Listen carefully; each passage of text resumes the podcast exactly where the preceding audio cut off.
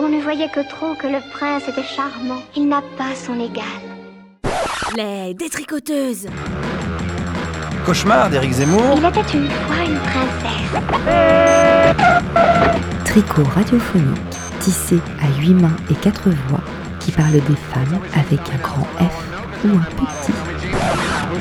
Je poursuivrai mon action avec persévérance, avec détermination, sans me laisser distraire. Il y a trois verbes magnifiques dans la vie, c'est rêver, oser, créer. Une émission menstruelle, le premier et troisième dimanche du mois, à 20h. Les détricoteuses, elles ne font pas que dans la dentelle.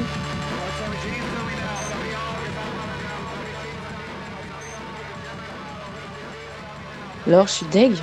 Avec le confinement, du coup, les studios, ils sont fermés. Donc, euh, bah, l'émission Moche 2, on va devoir se la jouer euh, 100% euh, fait maison, quoi. Bon bah tant pis, euh, Marjo, c'est pas grave, on va faire ça à distance. De toute façon, vu qu'on est des Wonder Woman, euh, on va réussir à faire ça. On décale au 15, d'accord? Ah ouais, donc on va se la jouer euh, première émission rédac euh, à distance, quoi. Ouais, vas-y, c'est c'est un peu excitant, je trouve, de, de se lancer euh, dans, dans ce nouveau format. Ouais, non mais carrément, ce nouveau format, il me botte aussi. Bon bah allez, c'est parti. Bon, vous l'aurez compris, la période est moche et cette émission rédac le sera aussi. On démarre tout juste la troisième saison et on a décidé de changer un peu la formule. Au lieu de vous présenter une nouvelle thématique chaque mois, on présentera un mois sur deux des émissions rédactionnelles en lien avec la thématique du mois précédent. Je sais pas si vous suivez, mais en clair, en ce mois de novembre, on continue de détricoter le mot moche en tirant sur le fil au maximum. Pour cet épisode, on se demande comment le hors-norme fissure la norme. Laure et moi, Marjolaine, avons préparé cette émission en binôme avec la complicité de Julie et Marianne. On a déroulé cette émission en gardant en tête qu'occuper l'espace qu'il soit scénique, médiatique ou public reste quelque chose de politique. Ne pas être invisible, se mouvoir aux yeux des autres et créer du collectif, c'est parfois donner à voir des choses que les gens fuient. Mais se confronter au regard des autres, c'est prendre le risque de se confronter à leur jugement. Ne pas être toujours à sa place, c'est donc déjà fissurer la norme. Vous savez pourquoi on dit de moi que je suis moche comme un pou? Pardon? Parce que c'est vrai. Quand je m'accroche, ouais, je leur ressemble comme ça, je suis comme ça. Les humains fonctionnent avec beaucoup d'étiquettes. Un des principes de base du langage nous rappelle que nous sommes capables de reconnaître quelque chose en la nommant. Toutes et tous, nous nous sentons obligés de qualifier, d'écrire, étiqueter les choses et les personnes qui nous entourent. On se juge à longueur de temps, nous-mêmes et les autres. À partir de ces jugements de valeur et de ce qui est habituellement acceptable ou non en société, nous déterminons ce qui est beau et ce qui est laid, moche, crade, hideux. De l'école avec mon nez, je ne me suis pas laissé faire non plus. Euh, je voulais, ah, vous n'aimez pas mon nez alors, mais moi ça ne me dérange pas, je continue ma vie avec mon nez comme elle est.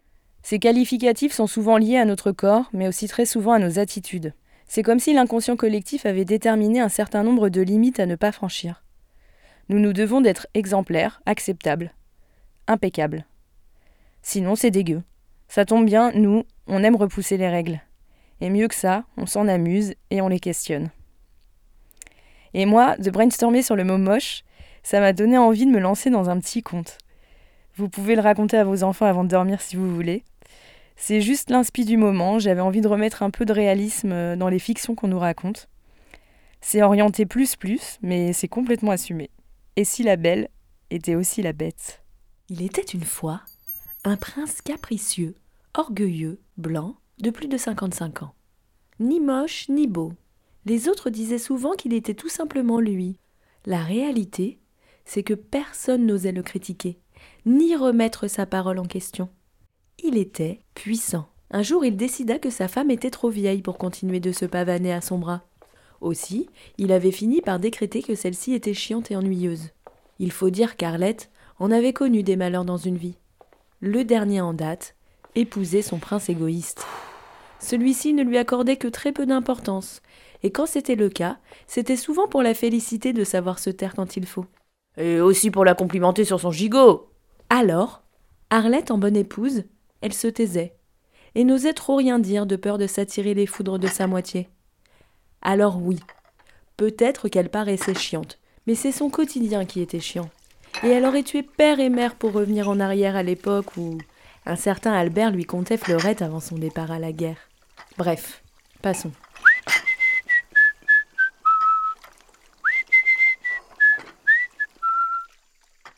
Le prince capricieux voulait rajeunir. C'est quand même encore mieux quand tu as les moyens de t'offrir quelqu'un de plus jeune, pour t'accompagner dans tes vieux jours. C'est comme si tu pouvais aspirer son énergie et te revigorer à son contact. Arlette n'était pas dupe. Elle savait que cette donzelle allait subir le même sort qu'elle dans quinze ans tout au plus. Mais cela lui était égal. Elle allait retrouver sa liberté.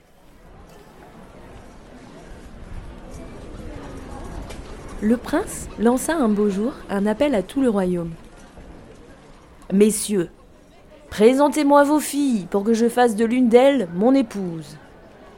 Présentez-moi aussi vos fils pour que je jauge la concurrence. je veux et j'exige une femme belle avec du caractère. L'auditoire était scotché avec du caractère. Mais qu'est-ce que cela pouvait bien vouloir dire? Les paysans, par exemple, n'osaient jamais présenter leur progéniture, de peur qu'elle soit trop vindicative, trop bavarde, trop penchère, ou pas assez délicate, discrète. Standard, quoi. Cette fois-ci, l'annonce semblait ouvrir la porte à des possibilités infinies. L'espoir naissait dans le cœur de toutes les jeunes femmes du royaume. Femme de caractère. Jamais un homme puissant comme lui n'avait prononcé mot aussi osé devant une grande assemblée. À l'époque où Arlette avait tenté sa chance, elle savait que ses envies, ses lubies, ses petites folies intimes passagères n'allaient pas être la priorité du futur monarque. Et elle ne comptait pas se battre mordicus pour obtenir ce qu'elle voulait. Ce que le prince semblait vouloir dire, c'est qu'il souhaitait rencontrer quelqu'un d'affirmé, tout ce qu'elle avait cessé d'être en voulant lui faire plaisir toutes ces années. Juste après l'annonce du prince, les jeunes filles se bousculaient à la porte du château, et les rues étaient plutôt agitées.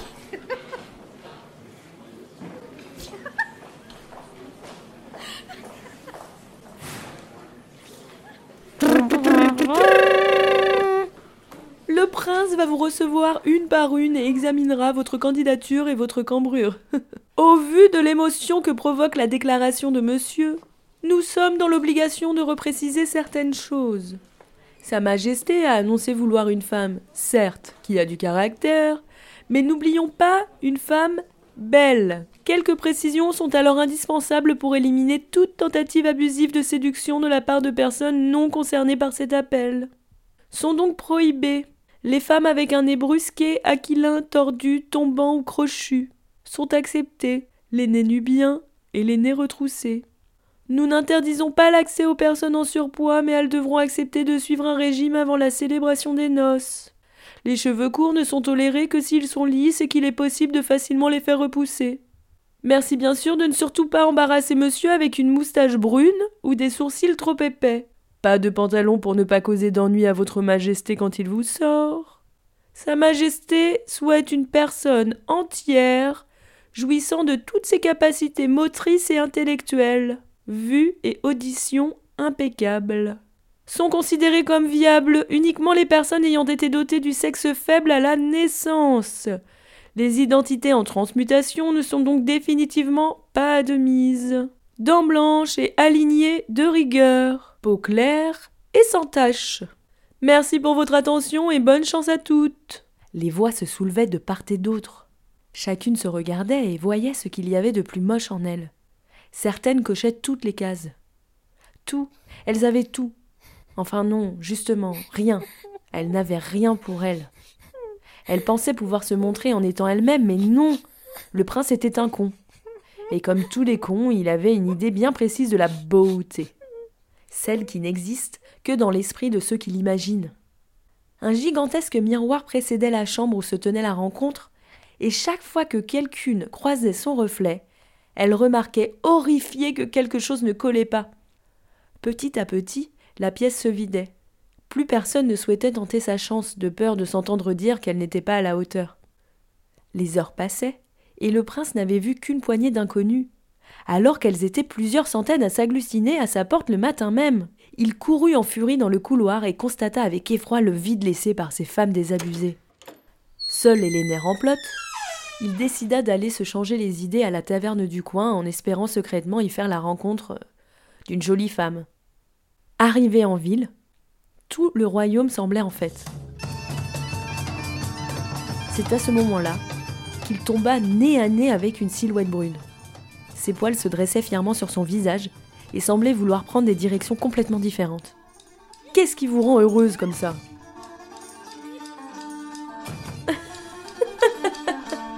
On s'est rendu compte grâce à toi qu'on était toutes dégueulasses. On est moche et toi, t'es con. T'es le roi des cons. Et elles dansèrent seules, mais ensemble, heureuses et sans aucun enfant.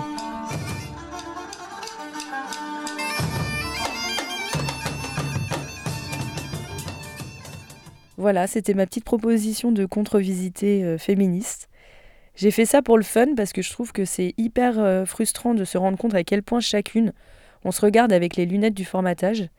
Et si ce n'est pas nous, ça vient de l'extérieur. Et là, c'est dans le cadre de la rencontre amoureuse, mais on peut le transposer dans plein de domaines, de la vie privée ou publique. Et finalement, t'as beau être euh, la plus bonne des meufs, on te renverra toujours à ce qui ne va pas chez toi. Et euh, je pense par exemple à Aya Nakamura qui s'était fait bâcher sur le web quand elle a posté une photo d'elle sans maquillage. On l'a notamment rebaptisée Shrek.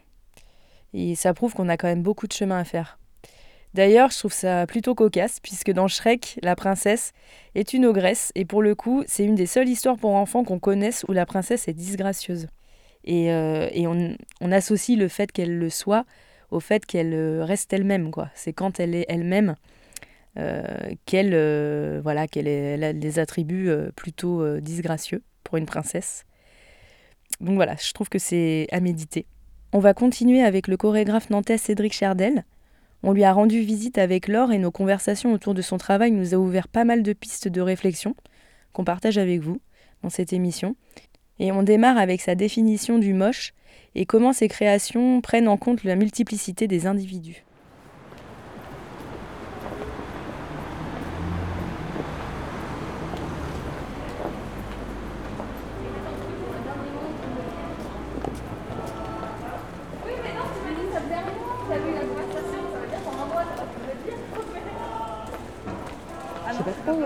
si vous êtes très en retard ou pas. Ah non, je 16h07. Bon, ça va. On est bien. On est pas mal. On n'est pas non plus en avance. Non.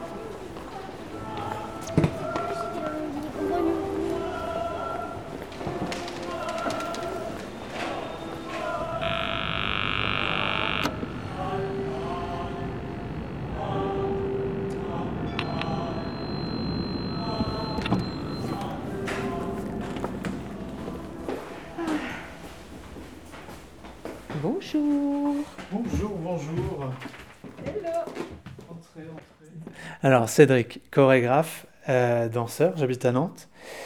Euh, je travaille pas du tout sur le corps hors norme. Voilà. C'est la première chose à dire, puisque dans, les, dans le thème moche, vous avez envie d'aborder sur le corps hors norme. Moi, je travaille plutôt avec des danseurs, donc c'est plutôt des corps normés. Le mot moche, qu'est-ce que ça signifie pour toi? Alors, je dirais, ça enregistre, ouais. Euh, je dirais ce qu'on n'aime pas en fait. Pour moi, le moche, c'est ce qu'on n'aime pas. Dans un premier, dans un premier temps. Et ensuite, ça peut aussi être ce qu'on ne veut pas être. Enfin, toi, est-ce que tu as déjà eu l'impression d'interroger un peu cette question de, de, euh, de corps qu'on n'aime pas, par exemple, ou alors de choses qu'on n'aime pas chez nous ou... Euh, pas du tout, parce que ce qui m'intéresse quand je vais choisir avec qui j'ai envie de travailler, c'est plutôt d'avoir des physiques différents euh, et des gens que j'apprécie. Et qu'à partir du moment où on apprécie les gens, je pense qu'ils peuvent pas être moches ou pas totalement moches. Et que du coup, c'est plutôt à cet endroit-là que mon travail se place. Après, je vais chercher, j'aime bien l'idée d'avoir des pluralités de corps, mais euh, la pluralité de corps, il faut qu'elle soit possible dans le contexte de création. C'est-à-dire qu'il ne faut, il faut pas que les corps ils soient empêchés. quand même, mine de rien, euh, il y a quand même des choses assez techniques. D'accord. Et donc ça se traduit comment justement alors ces corps différents si jamais on est quand même dans une norme? Parce que tu dis il ne faut pas que les corps soient empêchés, etc. Donc qu'est-ce qui diffère d'un corps à l'autre? La couleur, le sexe, la taille, l'épaisseur, la façon de se bouger.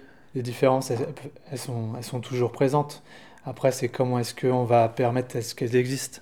La formation du danseur, elle vient, euh, elle vient un peu lisser en fait les corps.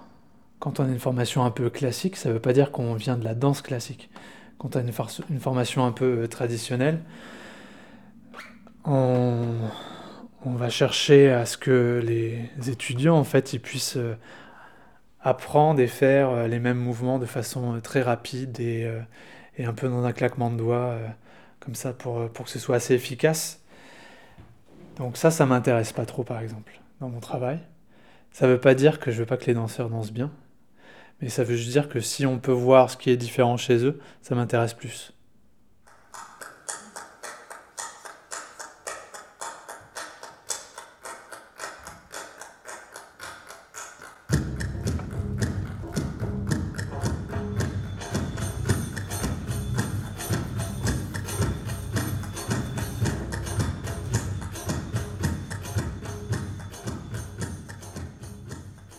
Et est-ce que justement ce travail autour du corps, le fait de laisser les corps prendre de l'espace, donc euh, on peut parler de l'espace scénique du coup dans ton cas, mais parfois même l'espace public, est-ce que le fait de prendre euh, de la place dans l'espace, c'est pour toi quelque chose de politique, de travailler autour du corps de cette manière?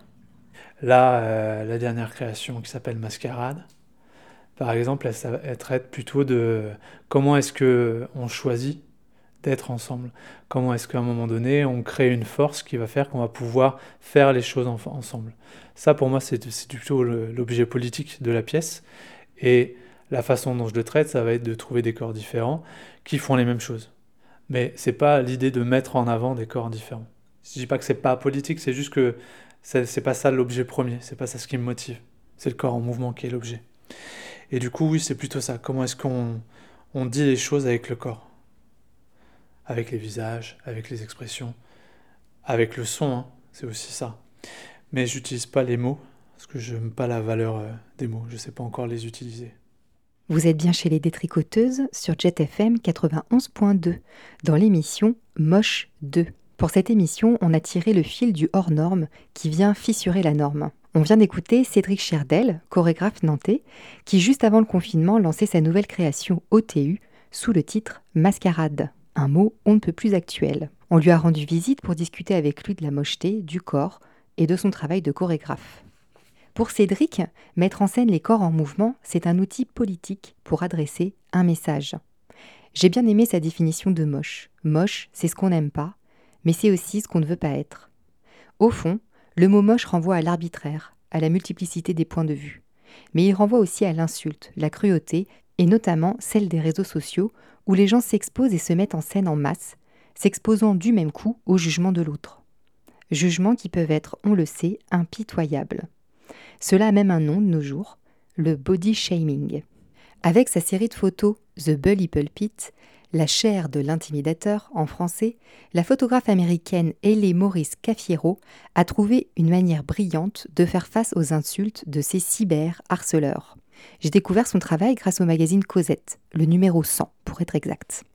En 2013, Ellie Maurice Cafiero fait le buzz avec sa série de photos The Weight Watcher. Pensée comme une expérience sociale, elle y documente le regard des passants sur son physique et son poids. Mais très vite, trolls et body shamers se déchaînent. Des commentaires haineux, la photographe en récolte plus de 4000 en ligne. À l'époque, des personnes ont même lancé une pétition pour interdire la diffusion de son projet The Weight Watchers. Cette femme extrêmement résiliente ne s'en offusque pas, ne se sent même pas visée par ses commentaires, et prend même la chose avec humour, voyant là un bon moyen de renverser la chose. Comme on dit, une image vaut mille mots, et c'est de là que naît The Bully Pulpit. Un monde où les anonymes qui insultent peuvent enfin se regarder dans le miroir. J'ai demandé aux gens avec qui je vis de décrire quelques photos, on écoute et on se retrouve après. Ça-là me plaît bien, on dirait Jesus. I just don't get why do women allow themselves to get fat, you know you'll be treated like shit. Je comprends pas pourquoi les femmes se laissent euh, aller à devenir grosses. Tu comprendras pourquoi tu seras traité comme de la merde. C'est hyper violent quand même. Et là, du coup, donc on se retrouve. euh, on a l'impression que c'est un salon avec un gros fauteuil en cuir. Et du coup, il y a cette femme qui est assise dessus avec un t-shirt vert, les cheveux bruns détachés, mais du coup, elle est grimée, elle a une barbe et une moustache. Bah, pour ressembler à la photo du mur euh, du, du mec qui, qui a écrit cette phrase. Qui ressemble euh, à un pauvre métalleux assis sur son fauteuil. Ah bah il y en a une autre, tiens. You're fat and gross, your arms make me want to Tu es grosse et dégoûtante, et tes bras me donnent envie de vomir. Du coup, elle mime un mec qui se prend en photo, euh, en selfie euh, devant sa glace avec ses gros biscottos, euh, sauf qu'elle s'est mis euh, une espèce de, comment ça, de plastron qui imite les abdominaux et les, les pectoraux. Il se paraît- elle se met toujours un faux nez d'ailleurs, souvent. Enfin, souvent, parce que sur l'autre photo, elle avait un faux nez aussi, comme ça. C'est comme si elle venait juste de faire de l'exercice et qu'elle se prenait en photo pour euh, regarder son corps dans le miroir. euh. Comme beaucoup de mecs font euh, en mode selfie euh, baraque quoi. Si elle a été auditionnée pour le rôle d'une dépressive, enfin, en gros, elle pourrait avoir le rôle euh, instantanément. Et donc là c'était une meuf, hein. du coup là c'est pas un mec qui la critique, c'est une meuf. Elle doit être grimée en Ouais, la nana. grimé en la nana qui, euh, qui a posté ça sur son propre mur quoi. grimée avec une perruque euh, brune euh, bouclée d'une petite une petite princesse pain bourgeoise. On imagine la petite fille qui a fait les concours de beauté américains là, comme dans comment s'appelle le film avec merde j'ai oublié Little Miss Sunshine. Called They Want You Back Le Shamu. monde marin t'appelle. Ils, want un... ils, ils veulent, euh, ils veulent leur, euh, leur comment on appelle ça? C'est quoi Chamu C'est une orque, je pense, Je pense aussi, mais j'aurais dit ça, mais parce qu'elle est- elle pose euh, en flic, avec entre les jambes posées sur le sol, euh, bah, posée sur la plage, un- une, un- une bouée euh, qui représente un orque. C'est ouais, vraiment un flic qui, euh, qui, euh, qui l'a qui l'a balancé sur son, sur son mur, quoi. magnifique. C'est même une photo de lui en train de faire un selfie quoi. Qu'est-ce que vous en pensez, vous, du coup, de, de cette démarche euh, de cette photographe, quand vous voyez ces photos? Bah, ça, ça remet les choses en place et je trouve que c'est. Enfin, les messages sont hyper forts et certaines fois hyper violents, quoi. C'est. Enfin, ce qu'elle ce que elle se prend euh, en direct, c'est vraiment trash, je trouve. Bah, c'est marrant, c'est qu'elle fait euh, un focus sur les critiques qu'elle a, l'a- l'a reçues, euh, tout en finalement critiquant les démarches des gens qui, euh, qui se mettent dans des, dans des situations complètement ridicules, euh, eux-mêmes en fait, dans leurs photos. euh. when I got the comments, I was not surprised at all about the violence or that um, people were using the internet to spread hate. I was more surprised that they were directing all this attention to me because I'm just a I'm a photographer, a professor. I'm not like a celebrity. And genuinely, just the lengths that people go to try to get me to hate myself so I'll stop doing what I love doing. Vous êtes toujours sur Jet FM dans l'émission des détricoteuses. On vient d'écouter la description euh, par mes colocataires de quelques photos de la série The Bully Pulpit, la chair de l'intimidateur en français, une série photographique réalisée par Ale Maurice Coffiero. On a aussi entendu sa voix à la fin de la description où elle explique très bien euh, le mécanisme en fait du cyberharcèlement et que finalement ce qui la choque c'est que les gens essaient de provoquer une haine de soi et que elle ce qu'elle n'a pas compris c'est que les gens ont souhaité qu'elle arrête de faire ce qui la passionne le plus, euh, c'est-à-dire de la photographie. Et or, elle, euh, bah, elle n'a pas du tout envie d'obéir à ça. Donc pour elle, cette série, The Bully Pulpit, c'est une réponse photographique aux harceleurs et au regard jugeant. Donc pour resituer le contexte, pour réaliser ce projet The Bully Pulpit, elle a quand même fait un gros gros travail presque sociologique, je dirais, puisqu'elle a été voir tous les profils des gens qui lui ont mis des commentaires haineux sur, sur le net. donc on parle quand même de 4000 personnes. et elle a réduit ensuite sa liste à 60 noms, avec un échantillon représentatif en fait de, des gens qui l'ont cyberharcelé, donc des hommes, des femmes de 30 à 70 ans et de toute culture confondue. Elle a passé énormément de temps à se documenter et surtout à trouver des accessoires pour être au plus près des photos de profil de ces harceleurs. Et dans chaque photo, le commentaire haineux euh, de la personne grimée est inscrit soit sur un t-shirt, soit sur une pancarte, soit sur un miroir, etc. Donc elle est, euh, Maurice Cafiero, elle est aussi euh, enseignante à l'université, elle enseigne l'art-thérapie et depuis euh, The Weight Watchers, en fait, elle milite contre le cyberharcèlement et est marraine de plusieurs associations. Et elle est très très attentive à, ce sujet-là. Parce que comme elle dit, elle finalement, elle, elle se sent pas du tout touchée, elle a un recul suffisant qui fait que ces attaques-là, elle le prend avec humour et sans jamais se sentir visée, mais par contre, elle pense à tous les gens qui n'ont pas les mêmes défenses qu'elle, qui n'ont pas les mêmes outils, les mêmes euh, bouclier qu'elle. Et donc, elle milite pour ces gens-là. Et elle dit même que pour elle, euh, depuis The Weight Watchers, elle sait qu'elle est devenue un symbole. Elle est un symbole pour les gens qui ne ressemblent pas aux idéaux féminins véhiculés par la société. Et aussi le symbole de pouvoir mettre la honte de l'autre côté, d'inverser les regards, ce qui est quand même important, euh, et de redonner de la dignité aux personnes qui sont victimes de cyberharcèlement. Parce que, en fait, contrairement à ce que disent les gens qui mettent des commentaires haineux, personne ne mérite ça quelle que soit sa différence et son physique. Pour aller plus loin et en savoir un peu plus sur cette artiviste, puisque c'est comme ça qu'elle se nomme depuis sa série The Weight Watchers, euh, vous aurez toutes les infos sur la page des détricoteuses, euh, des liens vers sa page Wikipédia. Elle n'est pas très connue en France, d'ailleurs sa page Wikipédia n'est pas traduite en français, elle n'est que, euh, que en version anglaise. des liens vers son book de photographe et puis vers pas mal d'articles qui parlent d'elle. Maintenant, je vous propose une petite pause musicale. On va écouter Sexy Sushi, la femme à la tête de dinde.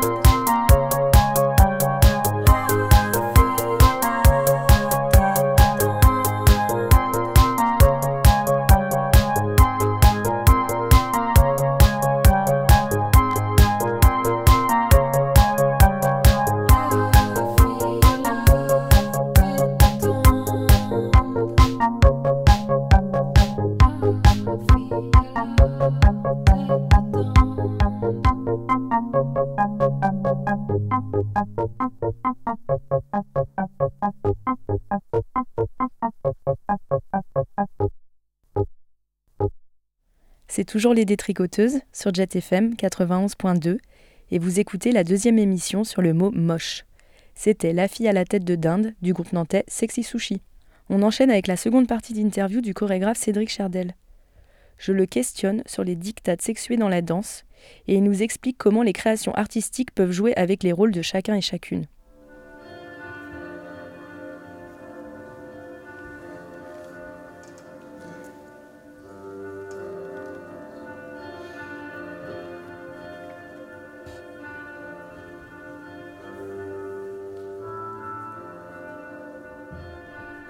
Je voulais revenir sur la notion de corps normé. Tout à l'heure, tu as dit les corps sont normés dans la danse. Et euh, du coup, est-ce que euh, les corps masculins et féminins répondent aux mêmes dictates ou alors est-ce qu'il y a une différence dans la manière dont on norme les corps selon le sexe, en fait, bon, je, je sais pas trop. Ce qui est sûr, c'est que c'est quand même un milieu. Enfin, c'est un milieu qui est quand même très féminin, le milieu de la danse, où il y a beaucoup de danseuses. Il y a beaucoup de gens qui travaillent euh, à l'administration, etc. Et en même temps, on se rend compte que une fois qu'on... C'est plutôt ça, c'est plutôt le contexte formation, il y a beaucoup de, de filles. Et puis quand on passe sur des moments de création, euh, là, on peut euh, voir l'inverse, c'est-à-dire qu'il y a beaucoup de chorégraphes hommes, il y a beaucoup de choses comme ça. Bon, ça, c'est juste pour un peu... C'est un truc qui vient de me passer par l'esprit, parce que c'est une remarque que je me suis fait dernièrement en résidence. Moi, j'aime bien essayer de jouer sur les rôles. Par exemple, dans Mascarade, euh, mais même déjà dans Assis, euh, si on prend la question du porter, je considère que tout le monde peut porter tout le monde. Donc j'aime montrer des femmes qui portent des hommes, par exemple. Et euh, sou- souvent, ça peut me faire rire que ce soit justement des oppositions de corps. Le plus petit qui porte la plus grande, ou, et vice-versa. Ça peut être juste comme ça. Donc ça, j'aime bien. Mais je ne sais pas si ça peut répondre vraiment à ta question. Après, ce qu'on peut voir, c'est qu'il y a toujours des... Ça crée des réactions. Donc le mascarade, on n'a fait qu'une date, hein, la, première. Donc c'est la première, c'est la première fois qu'on joue la pièce. Euh, Il y a un porté et c'est une jeune femme qui porte un grand homme, je pense, quelque chose comme ça. Ils se portent tous, alors je sais pas, etc. Et il y a une femme de 50 ans mais, qui est venue me voir et qui m'a dit Mais pourquoi vous avez fait ça? Pourquoi est-ce que vous donnez à porter euh, un homme euh, à une si petite femme? Donc, euh, c'est plutôt la question de. Puisque moi je travaille plutôt dans, dans le faire du spectacle, qu'est-ce que qu'est-ce qu'on donne à voir? Et qu'est-ce que que ça va bloquer ou débloquer ou ouvrir comme réflexion? Mais moi, du coup. Je travaille avec les, les, les cinq, enfin ces cinq interprètes, je travaille avec les cinq, je travaille pas avec, euh, avec des garçons et des filles. Voilà. Et des fois, j'aime bien des fois d'ailleurs dire que c'est tous des garçons et des fois tous des filles. Comme ils, comme ils sont cool et qu'ils relèvent rien, ils sont d'accord avec ça. Tout va bien et on peut, on peut en jouer aussi. Voilà. J'utilise, c'est pas je dis que c'est tous des filles ou tous des garçons, j'utilise le féminin parfois pour parler à tout le monde et j'utilise parfois le masculin pour parler à tout le monde. C'est plutôt ça. Je dis pas et les filles. euh, Oui, tu les sépares pas.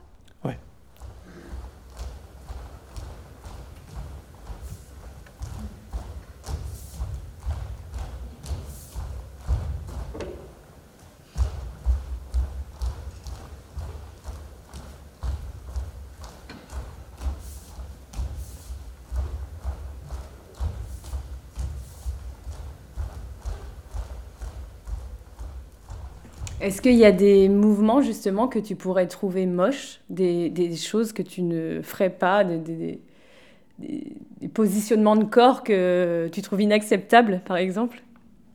Euh, alors, pas inaccept... Ouais, si, il y en a plein. Mais du coup, c'est pour le coup, c'est des questions de goût. Et c'est très lié, euh, euh, du coup, du coup, à ce qu'on n'a pas envie d'être ou pas envie de, de faire. Euh, tout ce qui va être trop technique. Tout ce qui va montrer la technique, par exemple. Ça, c'est des choses que, qu'on a beaucoup vues, qu'on voit encore beaucoup, et que, euh, ouais, qui me fatiguent le regard. Donc, euh, ouais, je peux dire, oh, c'est moche. Ouais, ça, je, pour- ou je pourrais le dire. Même si c'est pas moche en soi. C'est très beau, c'est des beaux mouvements, au contraire. C'est plutôt euh, quelque chose qui va être perçu esthétiquement comme quelque chose de, de très beau, de, comment on dit, pas prestigieux, c'est pas ça le mot. On va dire d'un danseur qu'il est Comme un danseur. Virtuose. Voilà, virtuose. C'est ce mot-là que je cherchais, c'est le virtuose. Donc, donc c'est plutôt ça. Ça, je, en fait, ça m'intéresse pas, donc je, je peux trouver ça moche. Parce qu'il y a beaucoup de gens qui attendent ça, surtout en ce moment où on est dans une, on aime euh, se rassurer avec des repères. Donc, euh, voir la technique, voir la virtuosité, c'est hyper rassurant. C'est pas forcément ce qu'on propose justement en- dans l'art. Les détricoteuses sur Jet FM 91.2 sur le thème moche. On vient d'écouter la deuxième partie de l'interview de Cédric Cherdel et ça nous a fait un peu réagir sur notre conversation WhatsApp. On s'est dit qu'on en diffuserait des petits bouts. Je pense que ce qu'il veut dire, c'est que c'est pas parce qu'on est dans l'excellence que c'est forcément beau. Et lui, il oppose ça en fait. Il oppose le fait que souvent, ce qu'on trouve beau, euh, c'est un peu comme dans les ballets, c'est-à-dire qu'on voit la technique, euh, le travail, euh, le labeur des danseurs et leur talent. Euh, et que du coup, pour euh, la norme, en fait, c'est beau.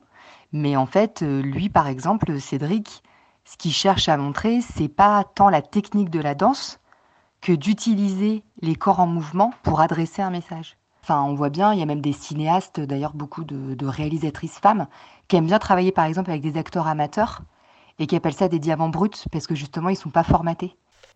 Le parallèle avec le cinéma, je le trouve assez parlant. Euh, parce que cette, euh, cette course aux images toujours plus parfaite, toujours plus définie, la 3D, euh, toute cette escalade de, réalisme et de, technicité, en fait, je trouve que ça coupe vachement l'émotion. Ça nous coupe, enfin, je sais pas, hein, ça a l'air de marcher aussi d'un autre côté auprès de plein de publics. Mais, d'un autre côté, ça masque aussi le geste et, la, la singularité du réel. Finalement, on arrive de plus en plus à une période où, la spontanéité et le naturel des choses euh, redevient un peu en vogue, je trouve. C'est pas ça qui va me toucher, la virtuosité, mais par exemple, si je fais le parallèle avec, euh, un potier, euh, qui fait, je peux à la fois kiffer son pot avec des traces de doigts, avec des traces de petits outils euh, dans tous les sens, des petites brèches et tout, et en même temps, je peux aussi kiffer euh, un vase euh, soufflé en un coup, euh, sans aucune bulle, euh, euh, sans aucun accroc, et parce que euh, je trouve ça magnifique et je trouve ça euh, ouais, comme un saut euh, réussi du premier coup. Enfin, il y a quelque chose aussi de beau, donc je trouve que c'est vachement contradictoire. je suis désolée, je suis en PMS, donc vraiment, je ne sais départager mon avis. Merci les filles. On va enchaîner avec la troisième partie euh, de l'interview de Cédric Cherdel, chorégraphe nantais, qui nous décrit une photo issue d'un de ses spectacles. Et à travers ça, on plonge euh, un peu mieux dans son univers. Il nous parle euh, justement de sa dernière création, Mascarade, et comment le commun peut faire basculer les choses. Euh, Est-ce que tu peux nous décrire la photo là, qui est là? On voit les cinq interprètes en costume. Les costumes, c'est plutôt des tons euh, de bleu et doré. On est plutôt sur des bleus, sur des gris, sur euh, des couleurs légèrement joyeuses, mais pas trop flashy. Donc plutôt un coucher de soleil ou un lever de soleil pendant l'hiver. Et donc ils font tous le même mouvement, sauf que sur la photo, concrètement, ils sont pas du tout synchro. Mais en tête, ils sont en train de faire la même chose. Et surtout, on les voit se regarder. En fait, c'est plutôt. En fait, ils sont en train de danser ensemble. On voit des sourires là, on voit des sourires là, là on devine. Donc cinq personnes qui dansent de dos, dans des très très beaux costumes, et qui ont l'air de s'amuser.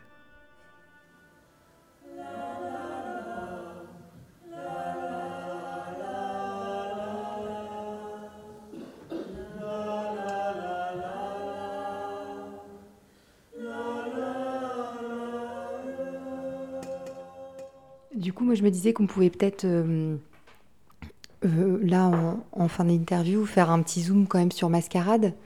Euh, J'aurais bien aimé que tu expliques comment tu as cheminé, parce que ça fait un moment que tu es sur cette création.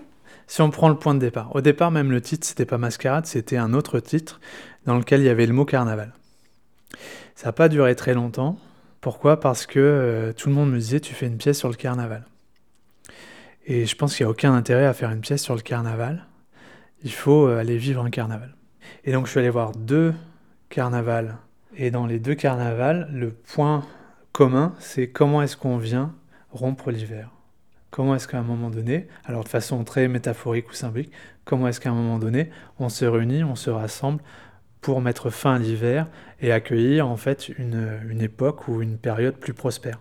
Et là, je me suis dit, bon, bah, cette histoire de liberté, ça tient pas du tout la route. C'est pas, c'est pas comme ça que je vais y trouver. Par contre, cette question de se dire que dans le carnaval, il y a cette idée de il faut trouver la force de faire les choses. Euh, ça, ça me plaisait. Et du coup, en parallèle de ça, je suis lu Simone Veil, la philosophe. Euh, et je suis tombé sur la poétique de la force, qui vient nommer euh, et faire un parallèle avec l'Iliade, etc. là-dessus, sur comment est-ce qu'à un moment donné, on choisit de se rassembler pour faire force et pour faire changer les choses. Elle, elle écrit ce livre à la sortie de la guerre ou la Seconde Guerre mondiale. Donc elle, compare en fait la coalition la résistance française, les Américains, etc., face aux nazis. Et donc là, il y avait une urgence de, de faire force et de lutter contre cette oppression. Et ça, à nos yeux, ça semble tellement logique de faire face aux nazis, oui, au nazisme.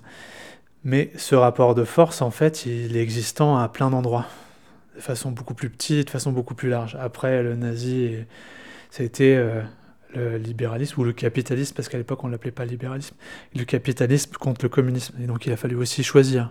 Et du coup, ça a été plutôt euh, cet endroit-là qui m'intéressait, c'est comment est-ce qu'à un moment donné, les gens peuvent se rassembler pour faire basculer les choses. C'est un peu ça que ça traite Mascarade. Comment est-ce qu'à un moment donné, on essaye, avec ces différences, parce que c'est un peu ça aussi, comment est-ce que on accepte que c'est d'être différents les uns des autres, mais que avec nos différences, on fait un ou en tout cas on fait corps peut-être, ou commun. Et aussi parce que je pense qu'aujourd'hui on a du mal, euh, et c'est pour ça que j'avais envie, de traiter ça, on a du mal à faire commun, on a du mal à, à renier ou à accepter euh, la différence, l'autre, de façon plus large, et que du coup on a du mal à construire des choses, et que tant qu'on n'arrivera pas à faire commun, on n'arrivera pas à construire ou à avancer plus concrètement. Et dans la présentation de, de la pièce, euh, à un moment, il est mention de contenir le vivant. C'est quoi cette notion pour toi? Qu'est-ce qui contient le vivant? Je pense que c'est la mascarade contient le vivant, un truc comme ça. Alors, faut pas en faire une généralité, puisque chaque euh, mascarade ou chaque carnaval a sa culture. C'est que du coup, c'est un espace qui permet de rester vivant. La suite, c'est contenir le vivant, mais je crois que c'est aussi euh, contenir du sacré, non a un truc comme ça. Et l'idée du sacré, c'est pas euh, le Dieu, mais c'est comment est-ce qu'à un moment donné, justement, ce groupe, ce commun, il donne de la valeur aux choses. Et c'est parce que le vivant donne de la valeur à des choses, c'est-à-dire qu'est-ce qui nous intéresse, pourquoi est-ce qu'on fait la fête, quelle valeur a cette fête, et ce qui va faire que ça a du sacré. Et c'est à partir du moment où nous, on trouvera ensemble du sacré, qu'on va pouvoir faire basculer les choses, qu'on va pouvoir faire changer les choses. D'où euh, l'idée du carnaval qui ne m'intéresse pas, la recherche de liberté qui ne m'intéresse pas et qui devient plutôt euh, l'idée de la poétique de la force. Comment est-ce qu'on peut trouver la poétique de la force? Merci beaucoup Cédric de nous avoir accordé du temps. Eh ben, merci à vous. C'était super. Et alors j'étais un peu speed donc je parle rapidement mais euh, j'espère que, que c'est compréhensible.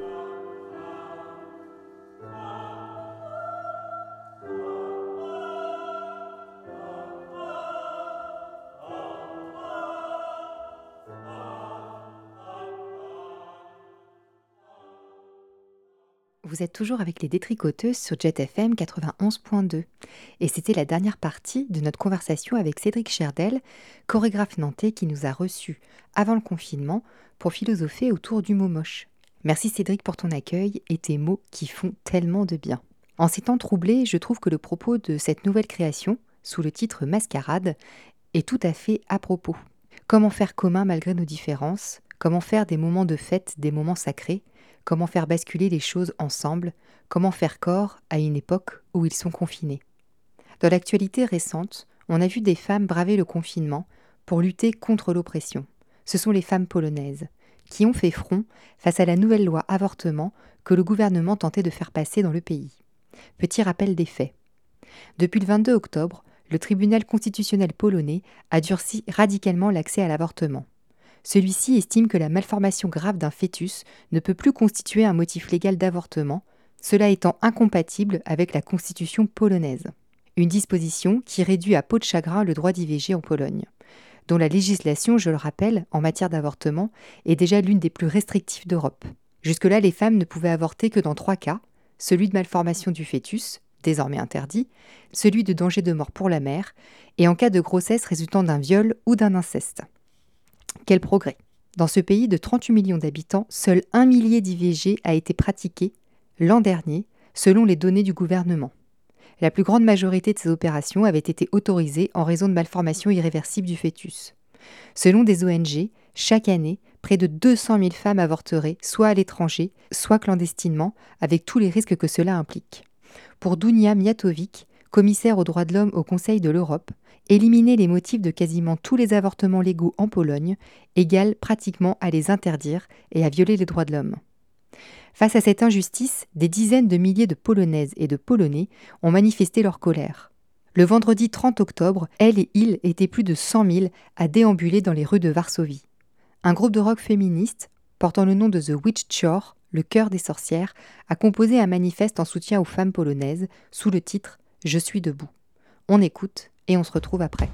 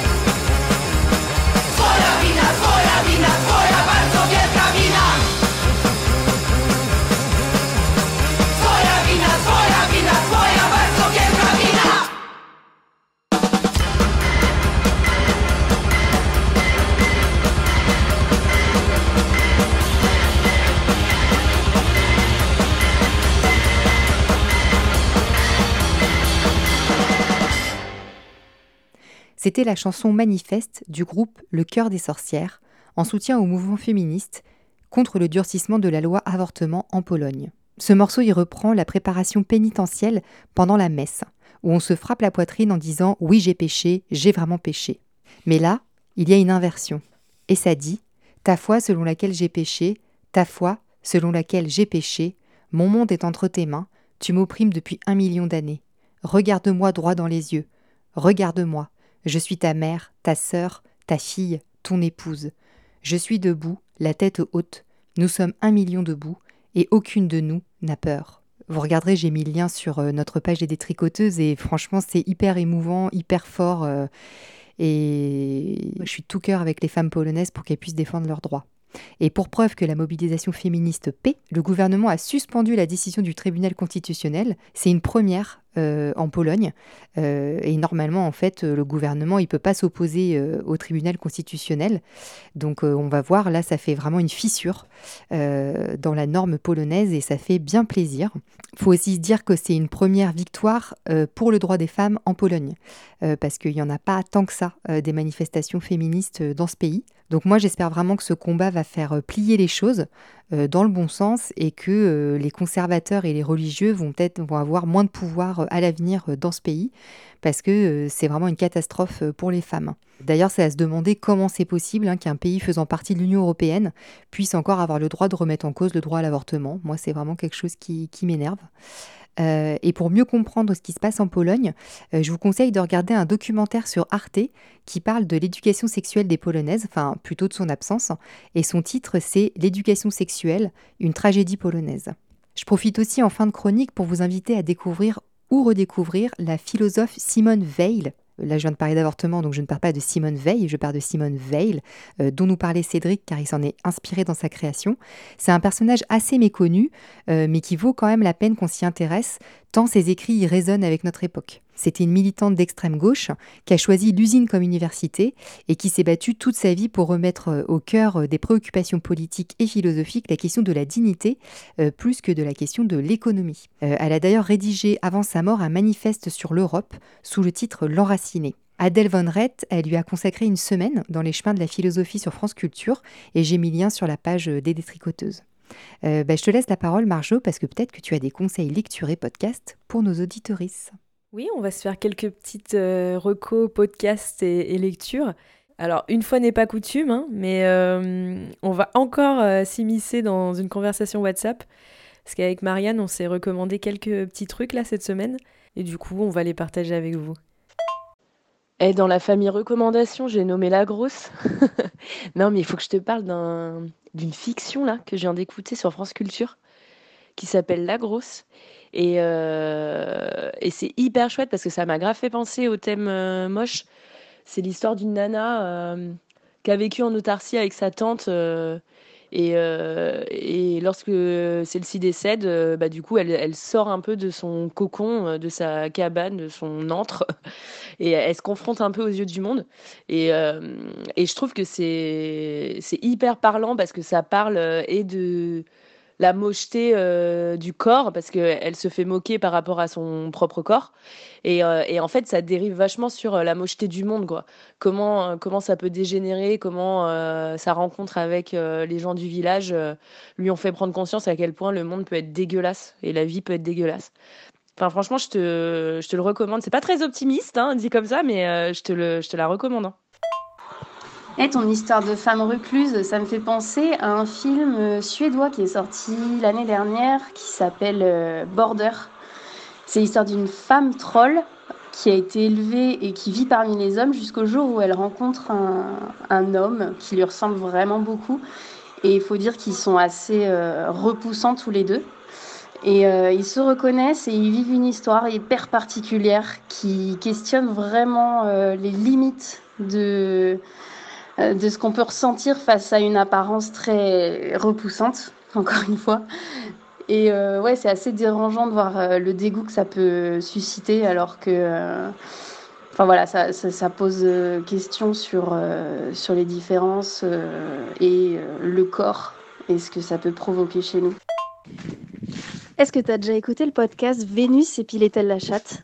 C'est euh, un podcast qui déconstruit l'histoire de l'art euh, occidental. Et il y a un épisode sur l'autoportrait féminin.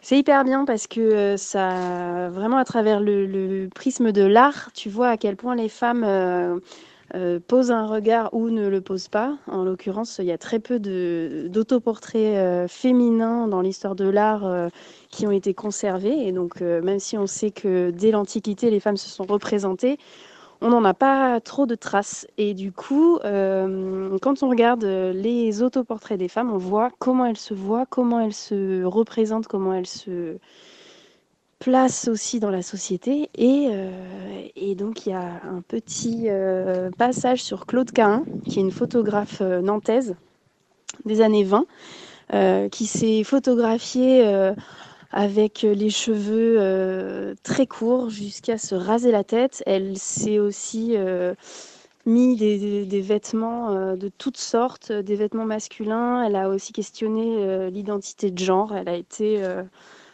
très précurseuse sur plein de questions autour, de, autour du genre.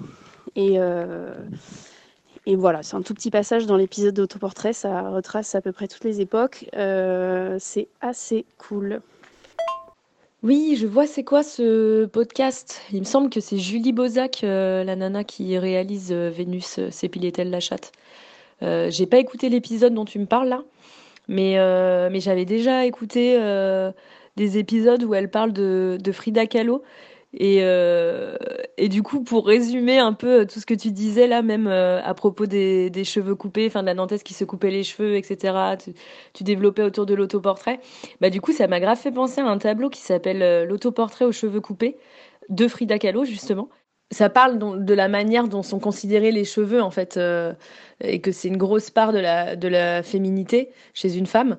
Et, euh, justement elle elle joue avec ça elle est assise euh, sur une chaise avec des ciseaux à la main elle vient de se couper les cheveux et elle a les cheveux courts son monosourcil sa moustache enfin voilà elle est vraiment grimée en homme quoi et euh, il y a comme un espèce de surtitre, une espèce de partition euh, en haut du tableau avec euh, une phrase qui dit un truc du genre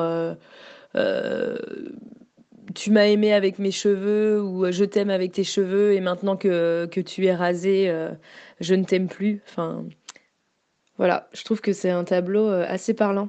Enfin, tu devrais aller checker. je crois qu'il est dispo sur le web si tu tapes l'autoportrait aux cheveux coupés. Merci les filles pour ces conseils podcast et cinéma, de quoi occuper les auditoristes pendant le confinement.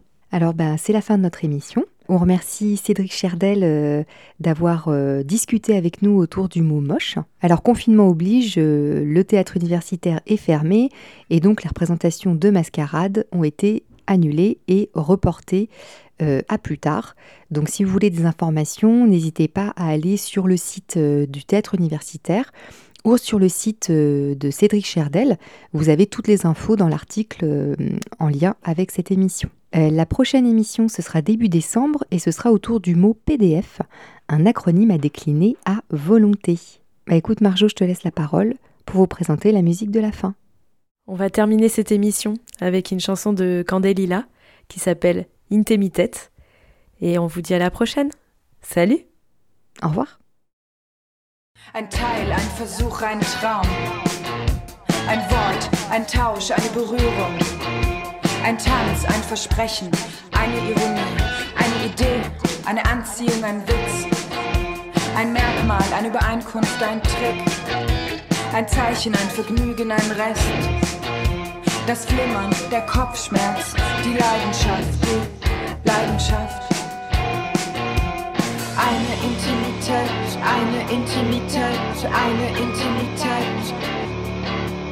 Eine Intimität, eine Intimität, eine Intimität. Ein Zwerg, eine Irritation, ein Spiel, eine Ahnung, ein Bild, eine Überlegung. Die Wärme, das Denken, der Lebenshunger, der Lebenshunger.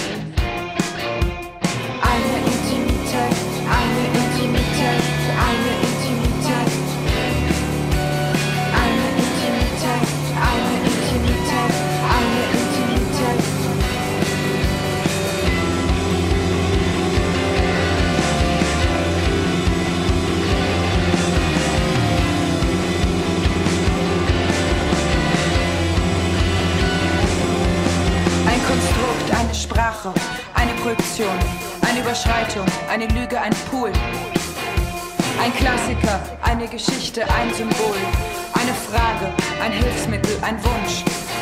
Eine Regel, eine Parade, ein Crash. Eine Grenze, ein Tonfall, eine Lust. Ein Umkreis, eine Entwicklung, ein Blick. Eine Psychose, ein Gespräch, ein Coversong.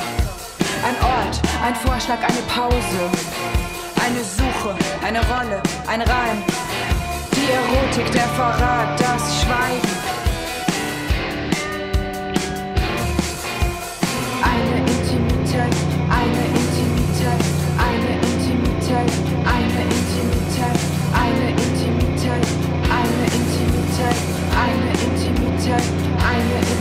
I'm the intimate I'm the intimate I'm the intimate I'm the intimate.